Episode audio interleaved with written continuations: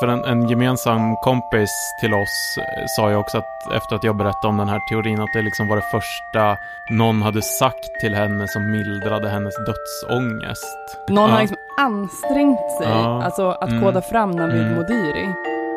Vi lever i en värld som skapades av uttråkade spelare som hade varvat alla spel jättemånga gånger och nu har de liksom startat ett nytt spel på hardcore mode. Istället för att hela tiden kämpa emot hur livet är, bara liksom mm, försöka acceptera hur, hur livet och världen är och inte hela tiden eh, försöka vada motströms. Hej och välkomna till Mörkret. Sveriges bästa podcast för hjärnsnea. Med mig Johan och dig Angelica. När man slutar knarka med hjälp av tolvstegsprogrammet brukar man oftast, eller det går ut på att du klarar liksom inte av, du måste ha, eh, lita till en kraft som är starkare än dig själv. Och ofta så är det någon slags religion. Det är inget krav inom tolvstegsprogrammen som NAA, men många väljer att kalla den kraften för Gud eller gruppen eller så. Och det här är ganska avgörande för all tolvstegsbehandling. Och jag har aldrig, alltså jag har varit drogfri nu och inte druckit ingenting så här i typ tio år. Och jag har aldrig kommit till punkten där jag liksom faktiskt på riktigt har en tro. Jag förstår att mitt ego och mitt e min egen betydelse är inte den största av allt. Men jag har så gärna velat ha en trosuppfattning. Alltså och tro på Gud och känna mig buren av Gud. Och förstå sammanhanget. Och det skapar otroligt mycket ångest hos mig att jag inte ens kan lura mig själv lite grann att tro. Tills den dagen du presenterade teorin som vi ska gå igenom i det här avsnittet. Och, i det här avsnittet. Och det är det första jag har trott på Johan. Mm. Ja, vad intressant. För jag vet knappt om jag tror på den här eh, själv. Eh, men det är eh, roligt att du säger det, för en, en, gemensam kompis till oss eh, sa ju också att efter att jag berättade om den här teorin, att det liksom var det första någon hade sagt till henne som mildrade hennes dödsångest. Eh, så det är uppenbarligen eh, en ganska kraftfull tro, så att säga.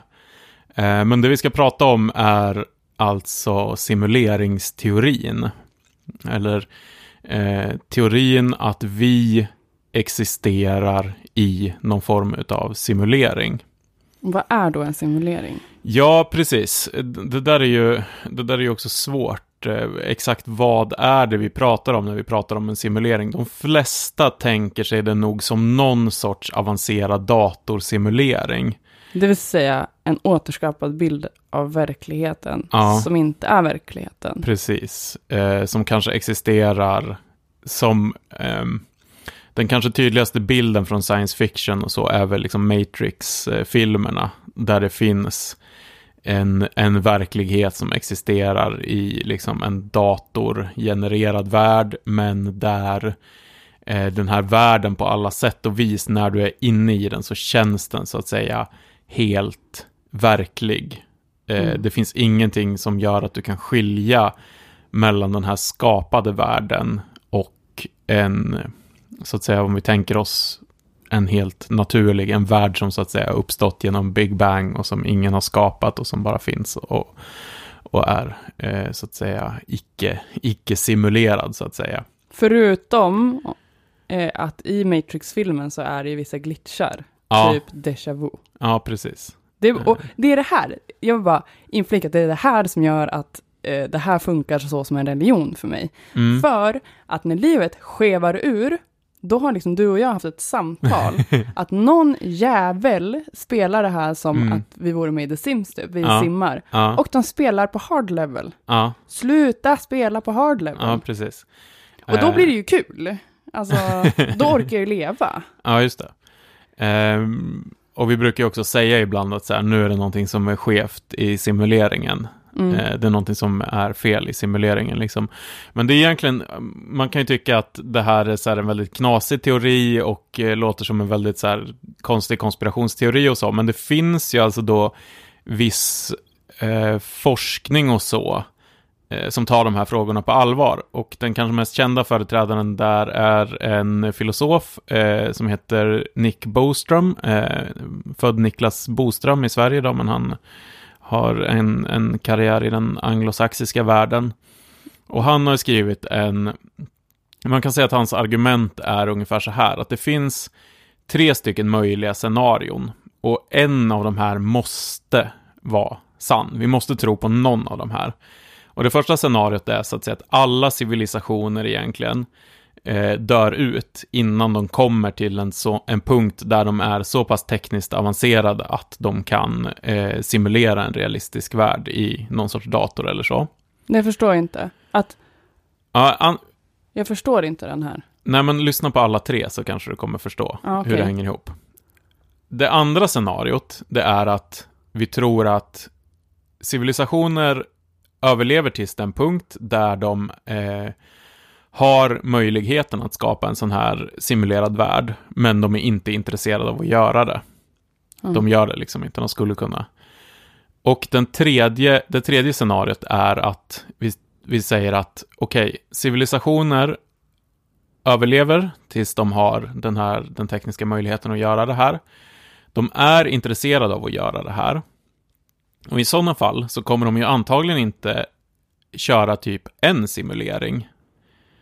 Det verkar ju ganska dumt.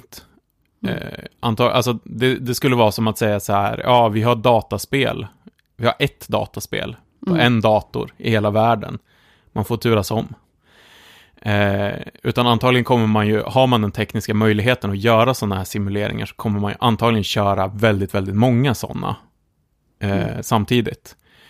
Och då, därur följer ju då matematiskt att den största sannolikheten är ju inte, tänk att man i, tänk att man så att säga har uppnått, i en värld har man uppnått möjligheten att köra sådana här simuleringar och hur många har man igång samtidigt? Säg att man är igång 10 miljoner sådana samtidigt. Mm.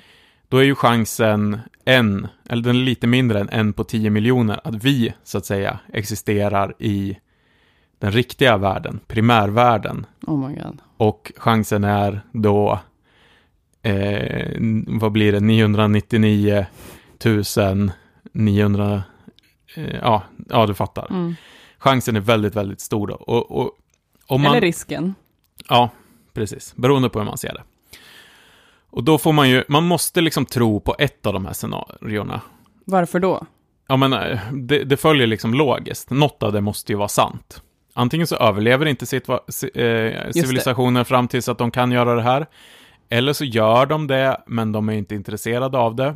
Så teorin Eller- är basically, antingen finns det en simulering eller så Ja. finns det inte. Ja, det kan man säga. Ja. Och om det finns simuleringar, då är det statistiskt mycket, mycket, mycket, mycket, mycket troligare att vi existerar i en simulering än att vi inte gör det. För chansen att vi då skulle existera i det primära universumet är ju väldigt, väldigt liten och chansen att vi i sådana fall skulle existera i eh, det, eh, ehm, att vi skulle existera i en simulerad värld blir ju väldigt, väldigt stor i sådana fall. Men Eh, och Nick Bostrom säger inte heller liksom vilken av de här som han tror är mest sannolik. Och det, och det är också väldigt ehm, omdiskuterat. Och det kan ju mycket väl vara så att nej, eh, man kommer aldrig kunna skapa sådana här avancerade simuleringar. Jag tror väl personligen den här att ja, man skulle kunna göra det men ingen kommer vara intresserad av det. Den tror jag är väldigt, väldigt liten eh, sannolikhet. Men eh, personligen lutar jag ju mellan två av dem. Den ena som säger att vi kommer vi kommer aldrig nå dit. Vi är det primära universumet. Vi kommer aldrig nå dit att vi kan göra de här simuleringarna överhuvudtaget. Liksom. Alltså varför inte tänker fort det har gått bara nu? Jo, Jag tänker att vi kommer gå under i den kommande miljökatastrofen. ja, typ innan vi... Eller som är. Ja. Eller att det är så pass svårt faktiskt att skapa sådana här simuleringar. Eh, att vi liksom inte kommer kunna nå fram dit. Vad bygger du det på? Att The Sims är så jävligt dåligt byggt, senaste versionen. Nej, men det handlar också mycket om vad man tror att vi, så att säga vi som är medvetna, och egentligen kan jag ju bara säga jag, den enda som jag vet har ett medvetande, det är ju jag. Jag vet ju inte om du har ett medvetande eller om du bara är en sim som svarar på eh, min input så att säga. Men jag kan ju jag, jag behöver ju på något sätt utgå ifrån att du också har ett medvetande och att alla människor som säger sig ha ett medvetande har liksom ett medvetande. Men då är frågan, och det här har egentligen inte eh, Nick Bostrom något svar på, eller han menar ju att vi är antagligen alla, så existerar vi bara, våra medvetanden så existerar i den här datorn. Vi är simmar liksom. Oh my God. Eh, men, men, en annan idé är ju att det är som i The Matrix, att det är någon som har kopplat in sig i den här datorn och är här. Alltså att jag, mitt medvetande och kanske alla, det kanske är en, ett MMORPG så att säga, att vi kanske spelar mot varandra, vi spelar tillsammans här och alla vi. Eh, massive multiplayer online role playing game, alltså typ World of Warcraft och så. Mm. Det finns ju massor, massor med spelare liksom i samma spel och vi kanske är eh, ett spel där vi spelar våra, våra förfäder långt tillbaka i tiden och eh, väljer att eh, eh, koppla in oss här. Det borde finnas en fjärde teori som mm. är att det började som en simulering, mm. men sen så har spelarna i simuleringen, PGA, mm. data i framtiden. Ja. Eh, eftersom om jag, om jag är i simuleringen nu mm. och utgår från att den finns, mm. och då kan jag reflektera över simuleringen mm. och eh, känna känslor och eh, ta beslut, mm. om det är det jag gör nu och inte ja. blir spelad. Ja. I sådana fall så har jag utvecklats till en AI i simuleringen. Ja, precis. I sådana fall är vi ju alla då, eh, AI-er, så att säga. Ja, och då borde ju Fast ja, det kan, ju, det kan ju vara inbyggt att det skulle vara så från början. Men mm. kan vi bara ta basics med den här simuleringsteorin? Vilka tror på den här och hur pass utbrett är det? Eh, jag skulle säga att det är någonting som eh, vissa eh, filosofer tar på allvar. Eh, det finns ju också vissa kändisar, så jag tror till exempel Elon Musk har uttalat sig om att han eh, tror på eh, Boströms teori. Jag vet i och för sig inte om han har sagt vilken av de här, de här tre scenarierna som han tror på. Liksom. Men antagligen så måste han ju tro på att det är en simulering mm. om han, vadå, jag tror på att en person säger att det kan finnas en simulering och inte kan finnas en simulering. Mm. Det är ett mm. jättemärkligt sätt att uttrycka sig. Ja, fast det ingår ju liksom lite i den här teorin att vi inte riktigt kan veta. Det, och, finns ju det finns i och för sig vissa, det finns vissa fysiker och så som har funderat på så här, hur skulle man kunna testa det här?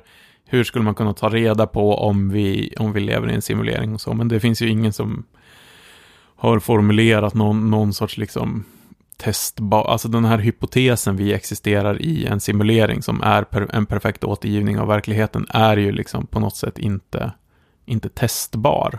Nej, sätt. och alltså vadå, vad, om man nu skulle vara jättelångt in i framtiden och mm. avancerad teknik, mm. varför skulle man vilja skapa en sån här bristfällig värld? För om det här är den perfekta återgivningen mm. av världen, mm. Alltså det finns ju inget i det mänskliga psyket som bara, vi gör det lika kast. Nej, som... nej. nej, och det kan man ju fundera på. En teori skulle ju kunna vara att man bara har satt igång. Man har tryckt på startknappen och så ser man vad som händer liksom man är inte så aktiv och man, man bryr sig liksom inte om vad, eh, man är inte inne och styr så mycket, utan man har bara satt igång det här för att se, för att se vad, vi, vad vi faktiskt hittar på. Jag har ju en annan teori och det här ingår ju, det här är väl där vi är över liksom eh, från, från det rent vetenskapliga och filosofiska till det som kanske blir någon sorts religiös tro, men, men jag har ju en tro på att vi lever i en värld som skapades av uttråkade spelare som hade varvat alla spel jättemånga gånger. Och nu har de liksom startat ett nytt spel på hardcore mode, det absolut eh, liksom svåraste. Hard level. Level mm. expert mm. som är Guitar Hero. Ja, Vet du vad jag tror? Jag tror att det finns olika levels. Mm. Och att uppenbarligen spelar ju vissa på easy, ja. om man kollar på deras spel. Ja, verkligen. Men mitt spel, det här, alltså, ja, det här är min fasta tro. Mm. Någon har köpt det här spelet som är mm. typ som The Sims, jag mm. är en karaktär i det. Ja. Och det är typ en tjej som är 15 som spelar. Sen mm. har hennes efterblivna brorsa, lillebror, kommit in i rummet, börjat ja. spela, mm. trycker på alla knappar samtidigt. Och jag bara, vad är det som händer? Och så bara, mm. ah, ta en medicin, får kronisk migrän. Jag bara mm. sluta, han bara trycker så här på M, mm. så M, M, M, mm. får så här migrän hela mm. tiden. och jag bara, men alltså, vad är det här? Och sen så helt plötsligt så tappar jag typ halva mitt ögonbryn och fattar fortfarande inte att det är den här jättekonstiga medicinen som mm. gör allting det här och mm. fortsätter trycka på det här M och så fortsätter det bara så i all oändlighet tills hon kommer in i rummet och slår han och bara, bort från mitt spel. Ja. ja, det är ju en möjlighet. Också. Det skulle ju förklara en hel del. Mm. Ja, men det är verkligen, och, om det finns olika svårighetsgrader att spela samma spel på, skulle ju förklara väldigt, väldigt mycket om världen eh, och hur den är och så. När man börjar tänka, alltså, jag vet inte om jag tror på det, alltså, jag vill tro på det och det är Mm. det som jag har trott på mest av allt och det är det Mm. jag tycker är mest lekfullt och roligt att tro på. Mm. Men när man börjar tänka på det, även om man gör det så här ironiskt eller på skämt Mm. eller så här, haha, så simuleringen. Mm. Alltså, gud vad man kan skeva ur alltså. Mm. För att det är så mycket i verkligheten som dels är ologiskt, ologiska berättelser. Mm. För vi pratade ju lite om det, att vissa tror ju att det finns vissa bevis för simuleringen. Mm. Och att till exempel att Trump vann presidentvalet är en sån grej. Ja, Eh, men, men känns det inte på något sätt som att saker nu för tiden bara blir konstigare och konstigare för varje dag som går? Alltså jag vet att det var någon som twittrade så här på första april att så här, aprilskämt har ju helt förlorat sin betydelse. För idag vaknade jag upp till nyheterna så här, eh, Elon Musk släpper en rap om gorillan Harambe samt Mussolinis barnbarn i Twitterbråk med Jim Carrey. Och båda de nyheterna är sanna. Och det känns ju som att på något sätt att allting blir bara konstigare och konstigare. Jag brukar med jämna mellanrum påminna folk om att så här, kommer ni ihåg för typ något år sedan när det var så här metoo-debatt och en miljöpartistisk riksdagsledamot blev borttvingad för att det kom fram att han hade hånglat med ett spädbarn. Vad är det här? Folk kommer inte ihåg det här, du kommer inte ihåg det, ingen kommer ihåg det. det men nyhetsartiklarna finns där, googla på, jag vet inte, miljöpartist bebishånglare eller någonting. Nej men vad är det här? Kan du återge nyheten? Ja, men han, han var eh, en miljöpartistisk riksdagsledamot som fick avgå under metoo för att det kom fram massa skit han hade gjort. En av de anklagelsepunkterna mot honom var att så här, någon partikamrat till honom hade typ låtit ho- honom hålla hennes bebis och sen när hon tittade tillbaks så hade han så stoppat in sin tunga i bebisens mun. Nej. Alltså det här, är- f- men folk bara, det är bara så här, ja, det var en nyhet i tre dagar. Sen Men hände alltså- nästa ännu konstigare nyhet. Va, alltså, är det här låter ju som fake news. Ja, men det är Men det är inte det. Du, gå in och kolla på nätet. Du kan googla på det här. Det hände. Men Ja. folk tror ju typ inte på det. Folk, folk glömmer det efter några dagar. För att då kommer nästa ännu sjukare sak hända. Vad händer då? Ja, men vad som helst, allt möjligt. Alltså, koll, ja men ta Trump. Det är en så här, en dement babian som är världens mäktigaste man just nu. Världen är så extremt konstig och då kan man ju tänka sig så här. Är det så att de som kör den här simuleringen har börjat tröttna på oss nu? Bara kolla vad som händer om vi trycker på den här Ja, knappen. precis. Nu trycker jag på random-knappen. Oj, Trump blev president. Ja. Men jag har ju en tes om att vissa grejer skulle man inte ens orka bygga in i simuleringen. Mhm. Typ, varför skulle man liksom koda, för då har du kodat Mm. någon, eller jag vet inte hur mycket som sköter sig själv, men du har kodat fram, säg att du kodat fram nageltrång. Mm. Någon Ja. har liksom ansträngt sig, Ja. alltså att Mm. koda fram Navid Mm. Modiri. Det var inte en slump. Ja, just det. Den mest, den mest meningslösa. Ja, Eller är det ett test på hard level? Att behöva relatera till Navid Modiri som Mm. verklighet. Mm. Det man kan tänka sig är ju naturligtvis att det är ingen som har kodat varenda sak som existerar i vår värld, utan att man i princip har kodat liksom, man har kodat det för att det ska funka så som det funkar, alltså evolutionärt, helt enkelt. Både kosmologiskt och biologiskt evolutionärt, så att man i princip trycker på startknappen och det blir Big Bang och sen eh, så genereras liksom slumpmässigt allting och, och det är så att säga som vi tror att våran värld är, att det finns ingen tanke och mening bakom det, utan det är så att säga slumpen som har eh, styrt allting dit vi befinner oss idag. Och då fastnar man i något slags cirkelresonemang. För att varför, alltså det är ju så mycket saker, alltså fruktansvärda saker som har hänt i Mm. simuleringen som då, Ja. för det är vissa som menar till exempel att förintelsen eh, är ett bevis på att det här kan liksom inte stämma. För att det är för jävla grymt Just det. för att vara sant. Ja. Folkmordet i Rwanda måste ju vara samma sak. liksom. Mm, mm. Du tänker att det liksom bara skulle hända. Om någon sjuk jävel spelar på hard level, Ja, alltså ett riktigt så här, sjuk, sjukt spel, du vet sådana grejer som man hittar typ i, i de mörkaste hörnen på så här Mm. darknet. Därför det finns liksom ingen logik bakom eh, det. Mm. Ja, nej, jag vet inte fasen om jag tycker att det är ett argument mot Nej, för, för menar jag. Aha. Jag vet inte fasen om jag köper att det varken, vare sig skulle vara ett argument mot eller för, liksom. Det bara är. Ja, precis. Och, och så kan man ju också tänka sig att den här simuleringen vi, alltså du och jag brukar prata om det här som ett spel för att det är roligt att prata om det liksom. Men det är ju fullt möjligt att det vi är är bara någon fil som körs i en dator liksom för att titta vad som händer. Och då ser man att oj, de begick ett folkmord här liksom. Men det är ju inte säkert att den, om det finns någon utanför som observerar oss, så eh, finns det ju liksom ingen, det är inte säkert att den skulle ingripa för att ändra det eller något sånt liksom.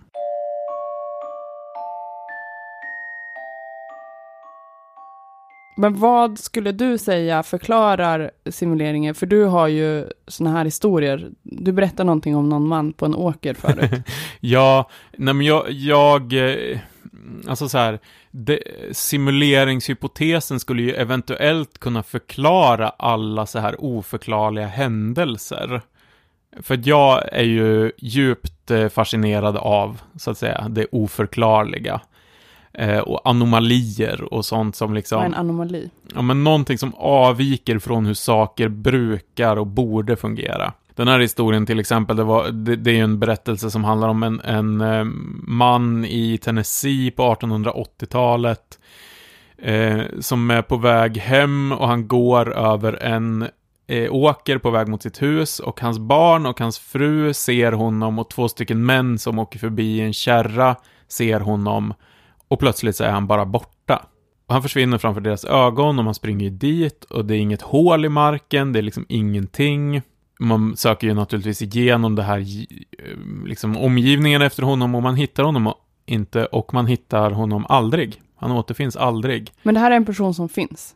Ja, grejen är, med just den här historien, som jag har läst på en hel del om, så finns det inga, mm, vi har inga bra bevis på att det här någonsin har hänt och att den här personen någonsin har existerat och att den här, alltså historien, trol, alltså den troliga förklaringen till den här historien är att det är ett påhitt, helt enkelt.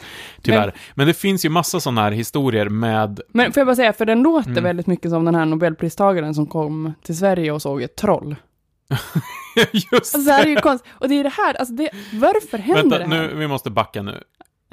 Jag eh, satt och snurrade Mm. runt på internet och hade Mm. typ varvat internet. Mm. Så när jag till slut landade på en sida, för jag höll på att läsa på Wikipedia om troll. Mm. Jag vet inte varför jag skulle, gjorde det, jag skulle Mm. väl diska eller något, så då gjorde jag det istället. Och då så läste jag om en Nobelpristagare i typ litteratur. Mm. Var som- det han eh, Kotze, eller vad han heter? Jag kommer inte ihåg. Tror att det var. Mm. Men i alla fall, det här var typ tio år sedan, Mm. lite mer. Han hade åkt till Sverige och han, hade, han och hela hans team stod det i en artikel på det, en helt vanlig artikel, de pratade med Nobelpristagaren. Mm. Helt plötsligt, insprängt i artikeln, ett citat om att jo, troll finns. Jag såg ett troll. Hela teamet som var med såg ett Mm. troll. En, typ en rödhårig flicka som hade sprungit eh, utanför bilen. Och sen så bara la de till typ i artikeln så här, ja, han, det här, han är mycket för mystik och folktro eller något sånt. Mm. Ja, ingen, Ingen- inga uppföljande frågor eller så. Nej! Man ja, bara, han såg ett troll i Sverige.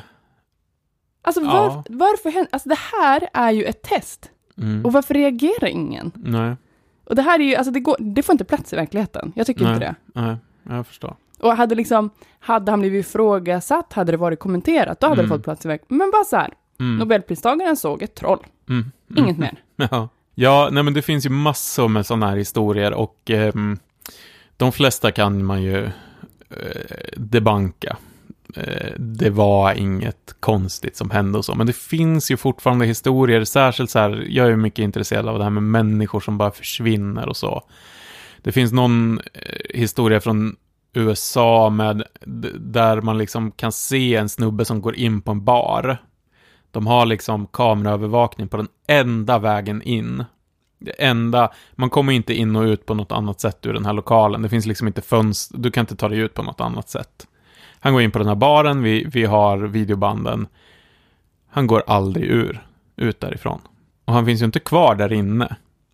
Och han eh, syns eh, verkligen inte att han någonsin går ut. Många skulle säga att det här var ett spöke.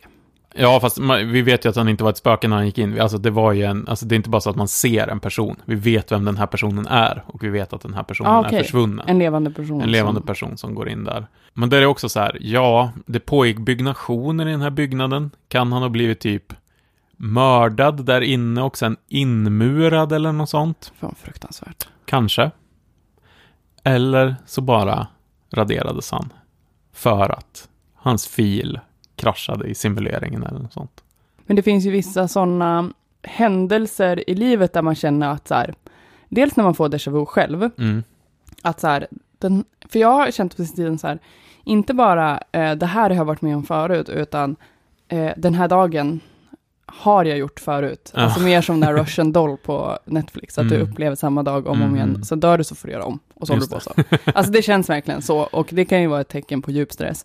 Men, Eller är det bara ett tecken på vårt jobb, typ? Man gör samma sak. Det är samma gubbar som ringer. mi- mitt jobb är inte så. Men, Men i alla fall, jag hade en sån när jag testade mitt knä, för jag opererade, fick en korsbandsskada, opererade mitt knä, sen skulle jag göra ett fystest. mm, Och så var jag på en rehabklinik som jag inte brukade gå på. mm, Dagarna innan så hade jag läst jättemycket en fras ur Martina Hags bok. mm, Ehm, eh, den här där hon, eh, den fiktiva boken om en kvinna som skiljer sig mm, samma veva som hon skilde sig från Mm. Erik Haag.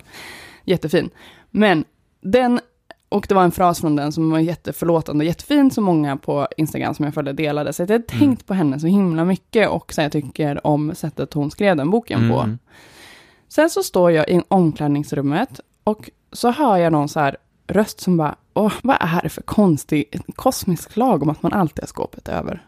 Eh, Alltså, det är tomt i eh, omklädningsrummet och hon har skåpet över precis nu. mm. Tittar upp och bara, gud vilken snygg tjej. Sen bara, det är Martina Haag. gud vad konstigt. Så jag bara, men gud, går hon här? Ah, ja, okej. ja, Och jag bara, ja, så här, och bara creepy känsla. mm, Går ut och jag gör mitt fystest och det är liksom, det är som en vanlig träningslokal, men själva Mm. fystestet måste du göra i någonting som ser ut som en flygplansstol, mhm, där du sätter dig och de sätter två eh, som flygplansbälten fast Mm. över bröstet, Mm. spänner fast verkligen hela Mm. dig, hela bålen. Eh, och man ska försöka bromsa och gasa på i en liten ställning med, med benet, Mm. så här upp och ner ska du röra benet. mm, Och själva maskinen trycker emot. Och det är en Mm. väldigt kraft i den där. Och det låter och den är väldigt konstig. Massa olika mätinstrument. Det kändes så konstigt. mm, Och på var eh, radion ganska högt eh, för de som tränade. Och när jag har precis gjort mitt fystest, dessutom helt perfekt, trots att jag slarvat med min rehab mer än vad någon någonsin har gjort, så bara sätter mig och så känner mig så glad, eller jag så stannar benet och sätt, Mm. känner mig så glad. Och på radion så har de haft någon tävling och hon som ringer in heter Angelica, precis som mig. Och precis när jag stannar av och bara, åh, och så sa hon så här, det ser bra ut, hon som testade. Så säger hon så här, bravo Angelica! Och klappar så här. Och jag bara, alltså, antingen så har jag fått en riktig psykos nu, Mm. för att allt blev så skevt. mm, Eller så har jag kommit på det. ja, just det. Och då vågar man nästan inte ens säga, Nej. jag vet att simuleringen finns. Ja, det här är ju någonting som psykologen C.G. Jung, alltså Freuds lärjungen, kallade för synkronicitet. Och som han menade typ var små ledtrådar från världen att, eh, vad ska jag säga, ja, det finns andra krafter i, i omlopp så att säga än vi känner till och, och det finns någon sorts mening bakom allting. Vad är synkronicitet? Ja men, det är ju ja, men det är den här typen av meningsfulla sammanträffanden, så som att säga. hakar i Och ju mer man Mm. tänker på sånt, Mm, det var en mening Ja. med just det här, Ja. desto, alltså, desto mer, bara- man bara Mm. skevar ur totalt. Ja, ja för, precis. För en modern psykologisk teori skulle ju vara att det snarare handlar om det som man kallar för mönsterfinnande. Det vill säga att våra hjärnor är byggda för att hitta mönster. Och de är så himla bra byggda för att hitta mönster. Alltså vi försöker se så här orsaks... Våra, hjärnor är jättebra på att hitta så här orsakssamband. ehm, ja, Det här känner jag igen sen för, för att överleva då. Ja, precis, precis. Och det är det som gör oss människor så himla bra på eh, det vi gör, liksom. Eh, och det är våra hjärnor som då är de här unikt eh, stora, välfungerande hjärnorna, liksom, i hela djurvärlden. Men, Men då är vår förmåga att hitta mönster är så pass bra så att den är inne i en sorts overdrive och vi hittar mönster där de då inte existerar. Det är till exempel så att om du lär dig ett ord, betydelsen av ett ord, du får veta att det här ordet betyder det här, då kommer du väldigt, väldigt ofta eh, stöta på det ordet, typ inom en dag eller så. Mm. I någon text eller du kommer höra någon säga det eller så. Ni kan göra det här experimentet, jag har gjort det här många gånger, jag har noterat det här väldigt många gånger. Okej, är det här en synkronicitet? Är det här simuleringen som försöker berätta någonting för mig? Eller är det så att varje gång tidigare som jag stött på det här ordet så har jag inte vetat vad det betyder och då har min hjärna glidit över det. Glidit förbi det, inte tagit in det. Men nu när jag precis har lärt mig det, då hakar min hjärna fast i det och ser, titta, ett mönster, ett mönster, ett mönster. Det är också det här med att vi har en tendens att se eh, människoansikten i väldigt mycket. Alltså du vet, man brukar ha Mm. sån ding ding värld-artiklar, någon som typ ser Jesus i sitt rostbröd eller något Alltså sånt. det är, jag älskar det. Eh, men det där har ju att göra med att våra hjärnor är liksom väldigt bra på att uppfatta andra människors ansikten. Och vi kan läsa av andra människors ansikten väldigt bra. Vi är väldigt, väldigt liksom bra på att se andras ansikten. Och då i, i random noise, så att säga i mönster som inte är någonting, alltså slumpvisa mönster, så har vi väldigt lätt att se ansikten. Även röster. Vi, vi är ju väldigt bra på att höra andra människors röster och höra att de pratar och så. Mm. Och därför i brus, ljud som är, som är meningslösa, har vi också väldigt lätt att uppfatta röster. Jag vet inte om du har varit med om det någon gång när man står i duschen. Och då, när man har vatten igång så blir det som ett vitt brus. Jo, alltså, jag, eftersom Och jag då- hör mellantoner så är Mm, det här ja. ett uppenbart problem. Jag hör, vet du vad jag hör Johan? Nej. Jag hör fucking glassbilens melodi Mm, i mm. varje jävla fläktljud. Ja, Fast det måste ja. vara en speciell frekvens. Ja, jag jag bara, är förstår. glassbilen här? Sen Ja. bara, nej fan, Mm. usch vad det är obehagligt. Precis, och det är bara det är ju bara så att säga random noise, men våran hjärna försöker skapa mening Mm. av det här. Och eh, då uppfattar vi till exempel röster. Och det är väl det här, eh, jag är inte expert på det här, men, men det är väl många med så här schizofreni och så. Eh, så handlar det ju på något sätt om att man hjärnan bombarderas med massa intryck som ju inte är... Man kan inte skilja på intryck. Det är ju sällan man hör röst, alltså, eller jo, det kan man göra, men, eller jo, Mm. det gör man, men du kan inte ja, sortera i intrycken. Jag Ja. tror också att man har verkligen mätt örat på vissa sätt, att det Ja. liksom, Men du, du tolkar, du får massa information liksom som du inte riktigt kan sålla i och så tolkar du det väldigt lätt som mönster, eh, som röster som säger saker till dig eh, och sådär. Men jag har Eh. ju sån, eh, alltså för jag har ju en sån, eh, så, sån högt, dis, eller så här associativ och disassociativ, men associativ hjärna. Mm. Jag kan ju förstå det här. Jag brukar ju skämta ibland och kalla Ja. mig själv för beautiful mind, eh, som i den här filmen om han som får Mm. en psykossjukdom eller schizofreni. Mm.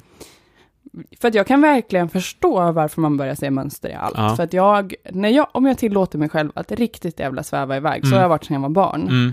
Mm. Alltså, jag vet inte om alla barn är så, men att titta Mm. på några kvisthål i taket, det har alltid varit alltså, typ som en konversation för mig.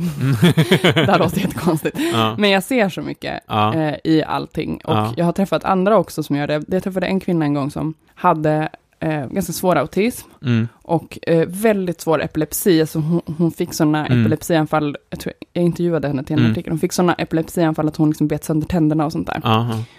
Och hon såg eh, så mycket liksom mikro, det lilla perspektivet och makro, Mm. rymd, alltså Mm. sånt. Hon såg liksom de sambanden i Mm. allt, Ja. i, alltså bildmässigt, bara visuellt. Ja. Och hon såg också mönsterformer och ansikten i allt. Så Mm. till exempel när hon var och röntgade sina tänder, så bad Mm. hon, hon var konstnär, bad hon om att få röntgenplåtarna. Ja. Och i dem så såg hon en jättetydlig elefant Just det. uppenbara sig. Ja. Och när man liksom klev in i hennes värld, det var inget konstigt eller sjukt med Mm. det där, utan det var ju ett Mm. konstnärskap liksom. Mm. Men jag förstår det ju. Ja. Det, Jo, men jag, det jag förstår det också. ju där. Och Och, man jag kan kan, göra- förstå varför man tror att det finns tecken. Ja, Ja. man kan göra jätteintressanta experiment med det här med sig själv. Ehm, jag eh, gjorde ju ett en gång där jag hittade på en konspirationsteori. Det var på den tiden jag bodde på ett studenthem och Är då... det, förlåt, men är det här när han äter tårta med händerna? Ja, Jan. Guillou äter tårta med händerna. Nej, det var inte en konspiration. Det är ett rykte som jag hittade på och spred ut. Ryktet om att Jan Guillou äter tårta Jan med Guillou händerna. äter tårta med händerna. Nej, så här var det. Jag bodde på ett studenthem då och där har man en tradition att man till årets julfest så ska man liksom göra, man ska berätta en krönika om vad som har hänt eh, under året. Och då var jag och en till som var ansvarig för det här och då ska man ju göra det på något lite roligt och spexigt sätt liksom. Så då bestämde vi oss för att skapa en sån här konspirationsteori där vi skulle förklara olika saker som har hänt med att det finns olika grupper här bland de som bor här som liksom har olika eh, intressen och så och som liksom eh, konspirerar mot varandra på olika sätt. Så vi skapade den här konspirationsteorin eh, och höll på och hittade på den och liksom skrev, skrev den här krönikan utifrån den här konspirationsteorin. Men när jag var inne i det här, då började ju jag se bevis för den här konspirationsteorin. Mm. När jag var på så här möten med våran hyresgästförening och så, så började jag se så här, aha, du säger så, för att du är med i den här gruppen som vill... alltså det blir... Hur kändes det? Ja, men det är jättespännande för att det verkligen visar hur starkt, alltså jag visste ju att det här är en påhittad teori och jag började ändå hitta bevis för den. Och det visar ju hur stark våran förmåga är att när vi tror på en viss teori så liksom hittar vi bevisen, vi ser, vi zoomar in på bevisen för att det är så och vi utesluter liksom alla bevis på att det inte är så. Vi, de, de liksom eh, hamnar i periferin. Och det, för mig till exempel, så har ju det verkligen påverkat mitt sätt att, att så här, okej, men jag måste ha en vetenskaplig syn på verkligheten på något sätt. Alltså, jag litar väldigt lite på mina egna så här intryck och så. Jag, jag tycker ju att det är ju intressant i den tid vi lever i, där, där folk lägger väldigt mycket vikt vid typ den personliga berättelsen och så. Alltså det kan ju vara på, på gott, jag tänker på typ så här metoo och så är det ju jättebra att människor som kanske inte, så att säga vars berättelse inte hörts tidigare, eh, får höras. Men idag har vi en väldigt stark tro på att det är liksom människors upplevelser som är det autentiska på något sätt. Jag upplever att det är så här. Jag upplever att det är så här. Ja, alltså hela, hela, hela grejen med vem som har TF, vad är det det står Ja. för? Tolkningsföreträde. Mm. Eh, och att det på något sätt har börjat användas som något slags bevis för Ja. att man är i en... Om jag är i en utsatt situation, Mm. då är det jag som har tolknings... Alltså det blir jättekonstigt. Mm. Jag måste bestämma när jag är kränkt Mm. eller diskriminerad, ja. Mm. Men är det ett bevis? Ja, ja, precis. För att där, där tror ju jag att till liksom, jag tror att eh, den personliga berättelsen och den personliga erfarenheten är liksom en dimension, men om vi verkligen ska förstå hur världen är så behöver vi så här statistik och liksom, alltså vi behöver en mycket större bild och vi måste ha någon sorts vetenskaplig, ett försök att inte bara utgå från vad människor upplever, för att då är det just den här grejen att du ser det som bekräftar din bild av verkligheten och eh, ser kanske inte det som, som motsäger eh, din bild av verkligheten. Och det är också det med den här simuleringsteorin. Alltså du kan övertyga dig om, du kan börja, du kan viljemässigt börja tro på den här teorin. Jag tycker ni lyssnare kan testa det, även om ni inte tror på det här. Bör, försök, pröva att börja tro på det här och ni kommer hitta bevisen. Är jag ganska övertygad om. Men tänk om man tror på den verklighetsbild som man har nu och att Mm. man hela tiden hittar bevis för det, men vid sidan om det så är det helt jävla solklart att vi lever i en simulering, Mm. men det vill vi inte se. Nej, nej, så kan man också göra. För Så kan vem det också vet vad som är mest sant? Exakt, exakt. Och, och, Ah. men, och då kan man ju hamna i en sån här, rela, så här postmodern relativitet där man bara säger ja, alla har bara sin... Det finns ingen sanning, alla ser bara världen från sin synvinkel liksom. Men, Men- det är ju, alltså förlåt, men det tycker inte jag är så här, det blir för jobbigt. Ja, men då blir ju den stora frågan, Jag vill hur, diskutera bevis. ja, Har Elon hur, Musk rätt? hur tar vi reda på vad som är sant? Det är ju det som är, eh, för jag tror inte heller på det här, ja, alla har sin världsbild och den kan vara, ja, den är sann för dig, men den kanske inte är sann för mig. Om vi tror att det finns en objektiv verklighet där ute, då, då är det ju liksom så här den vetenskapliga metoden och så. Mm. Eh, Och den talar i vissa i viss mån för att det finns en simulering. Kanske. Det, ja, det finns åtminstone, man kan så här, ställa upp det som, som Nick eh, Boström har gjort då, rent matematiskt och säga att så här, förutsatt att vi tror på scenario 3 så är det matematiskt mer troligt att vi är i en simulering eh, än att vi inte är det.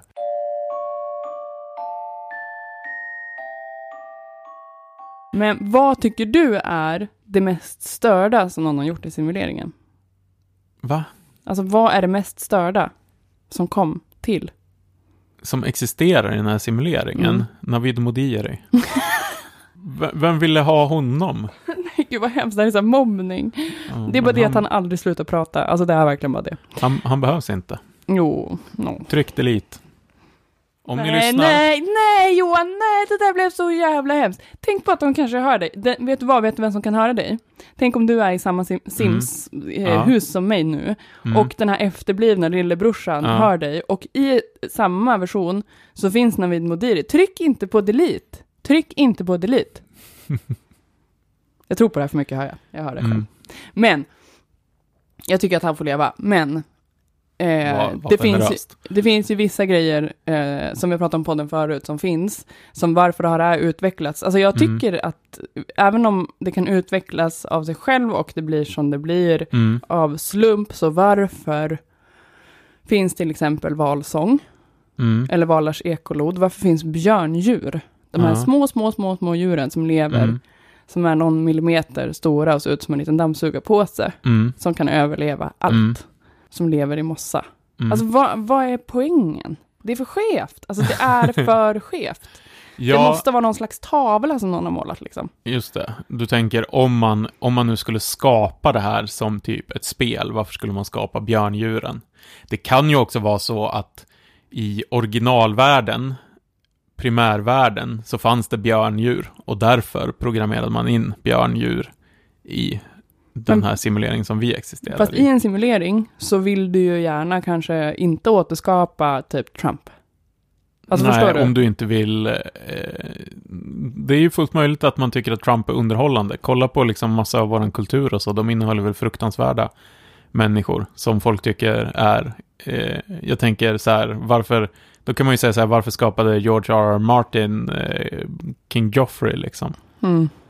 Eh, som ju är på exakt samma nivå som Trump. Men folk tycker att det är katarsis att liksom eh, titta på eh, honom av någon anledning. Eller läsa om honom. Johan, i kroppen, Mm, i bukspottkörteln, mm, så finns det en liten, i kroppen överhuvudtaget så finns det massa olika sorts slutarmuskler. Muskler. Det är inte bara munnen och rum, rumpan, utan det finns lite överallt i kroppen. Och i bukspottkörteln så finns det en liten, liten skitviktig slutarmuskel Mm. som heter sphincter oddi. mm, Och dagarna innan du fick din diabetesdiagnos ja, så sa jag det här till dig, för jag hade också hittat det på något hörn i Google, Mm. på Google. Liksom. Mm.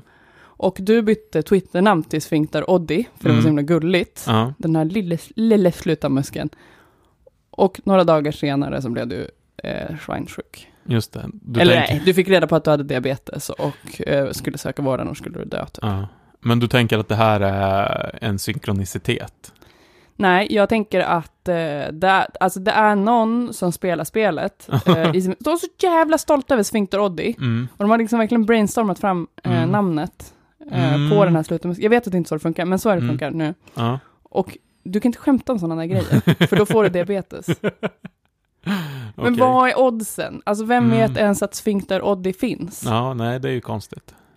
Det är Men jag vet inte om superkonstigt. Sphincter Oddi har någonting med diabetes egentligen att göra. Det är ju de Langerhanska öarna som har I med... bukspottkörteln. Ja, jo, okej. Mm. Du har förolämpat bukspottkörteln. Okej. Och då har den gett mig diabetes. Men det är ju det jag menar, ja, för att det är för specifikt. Mm. Ja, alltså, förstår precis. du? Ja. Det, det går inte. jag, jag förstår. Men det här är också din hjärna som letar efter ett mönster i en värld som är full av bara slumpmässiga händelser. Nej, nej, jag skulle väl... Det är för, nej, det är för detaljerat. Okej. Mm. Ja, nej, problemet är att det händer miljarder saker hela tiden. Eh, så, där det inte finns någon som helst mönster och så hittar du ett mönster. Tror jag. Mm. Because I'm a beautiful mind. Mm. Ja, det är ju på något sätt också det är ju en del av det här magiska tänkandet. Alla barn har ju typ det. Om jag gör så här så kommer det här hända. Alltså att man har, tänker en sorts orsak-verkan som inte har typ om jag eh, gör det här så kommer jag få tur. Eller om jag gör det här kommer jag få otur eller så. Men det är ju det är ju ett skönt sätt att tänka på för att det ger en ju en illusion av att jag har någon sorts makt över eh, mitt liv och så, medan livet egentligen bara är mängder av slumpmässiga händelser. Och du kommer liksom inte kunna kontrollera någonting och ehm, men, men väldigt många som inte skulle erkänna att de har ett sånt magiskt tänkande har ju typ det ändå. Jag har ju pratat förr om den här eh, reportageboken av Barbara Ehrenreich som handlar om typ sjukvård och så. Och den handlar ju ganska mycket om att folk har så här ett magiskt tänkande att typ läkaren är som en sorts präst eller så som gör en ritual. Eh, gör någonting som kanske inte har så stor medicinsk betydelse. Men så tänker man att ah, men det här kommer skydda mig mot ohälsa. Om jag går på den här eh, kontrollen mot cancer, då kommer jag inte få cancer. Och fast det kanske liksom inte har någon medicinsk betydelse och du kan liksom inte skydda dig på något sätt mot alla de sjukdomar och allting som liksom kan hända och som kan skada och bryta ner människokroppen. Men, men det är ju liksom för, det kan man, det är liksom så himla svårt att erkänna för sig själv att man bara är helt utlämnad åt liksom slumpens krafter. Så därför försöker man ta till olika saker om det är så här, ja, om jag tränar, om jag eh, dricker den här hälsojuicen, om jag tar det här vitaminpillret, om jag går till läkaren och gör den här ganska verkningslösa hälsokontrollen eller något sånt, då, då kanske det ger mig ett skydd liksom. Förutom att eh, motion har en bevisad effekt. Jo, eh, jo precis.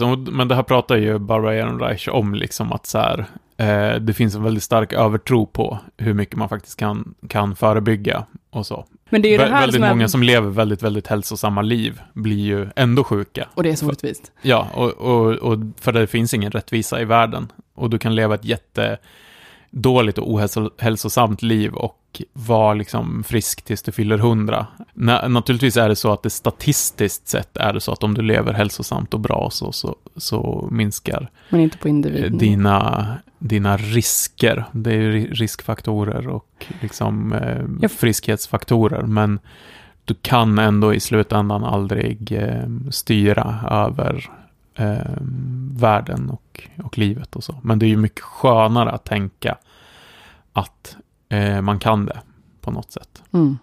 Jag får sån eh, ont i magen, för för mig är det här så här, eh, som du säger, att man tappar det här magiska från barndomen. Mm. Dels kan jag tycka att det är ganska skönt, eftersom jag har haft så himla associativt tänkande i med ADHD och mm. allmänt fri. Mm. så det kan jag tycka att det är skönt att stänga ner lite så, mm. eh, och bara vara.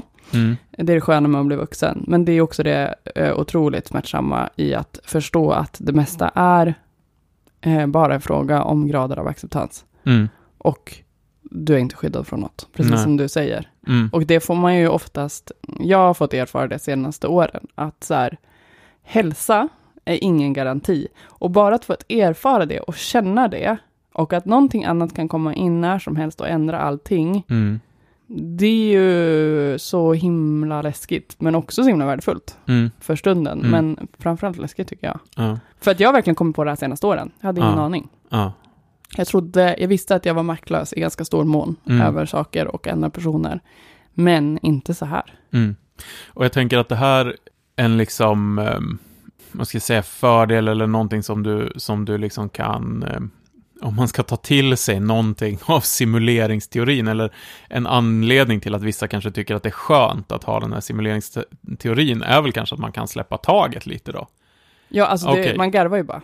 De kan stänga av när som helst. Lägg när som av! Helst, Nej, när som helst drar de kontakten. Vet att jag inte ens tänkt på det här? Jag har inte ens tänkt på det här. Men vet du vad som är ännu svårare att tänka? För vi tänker ju att, ja, jag har existerat i 33 år och så. Världen har funnits i miljontals år och den kanske startade för 10 minuter sedan. Med all, all vår kunskap och allt sånt är inprogrammerat och så slog man igång den. Och så finns vi i några timmar till tills någon tröttnar och stänger av. Så kan det mycket väl vara. Vet du vad, jag tror att det här är avsnittet och folk slutar lyssna på podden för att de, det blir för jobbigt. Men, men, då kan man tänka sig, okej, okay, vad är meningen med, åh, oh, jag kanske bara existerar, jag kanske bara är liksom, eh, finns någon minut och så. Men då blir väl det som du behöver göra det är ju att finna meningen då, bestämma dig för vad du ska göra.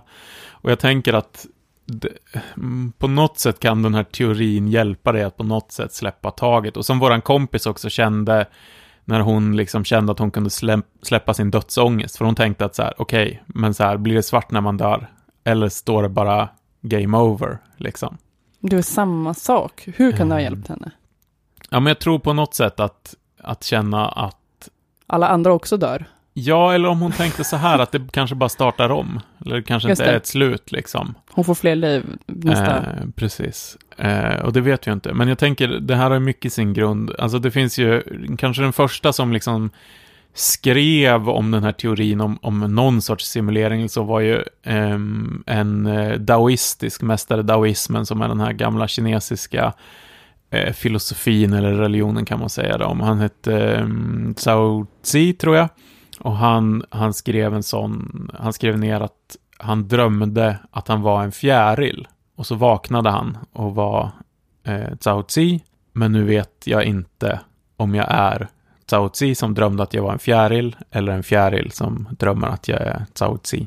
Men åh, jag blir typ sur. Och, jag vill inte ha det här och, i min hjärna. Och daoismen bygger ju mycket på det här med eh, acceptans, eh, ett, ett grundbegrepp är väl Wu Wei som är typ att inte göra någonting.